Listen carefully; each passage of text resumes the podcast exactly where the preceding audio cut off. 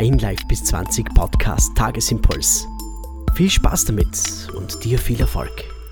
Denk immer mal wieder dran, innezuhalten. Denn das, was wir heute Stress nennen, ist morgen schon die gute alte Zeit. Deswegen solltest du immer schauen, dass du etwas hast an einem Tag, auf das du dich freuen kannst. Ja, ich weiß, manchmal gibt es so Tage, da ist nur Dunkles dran. Aber weißt du was? Dann nimm die dunkle Seite und reib die so lange, bis sie glänzt.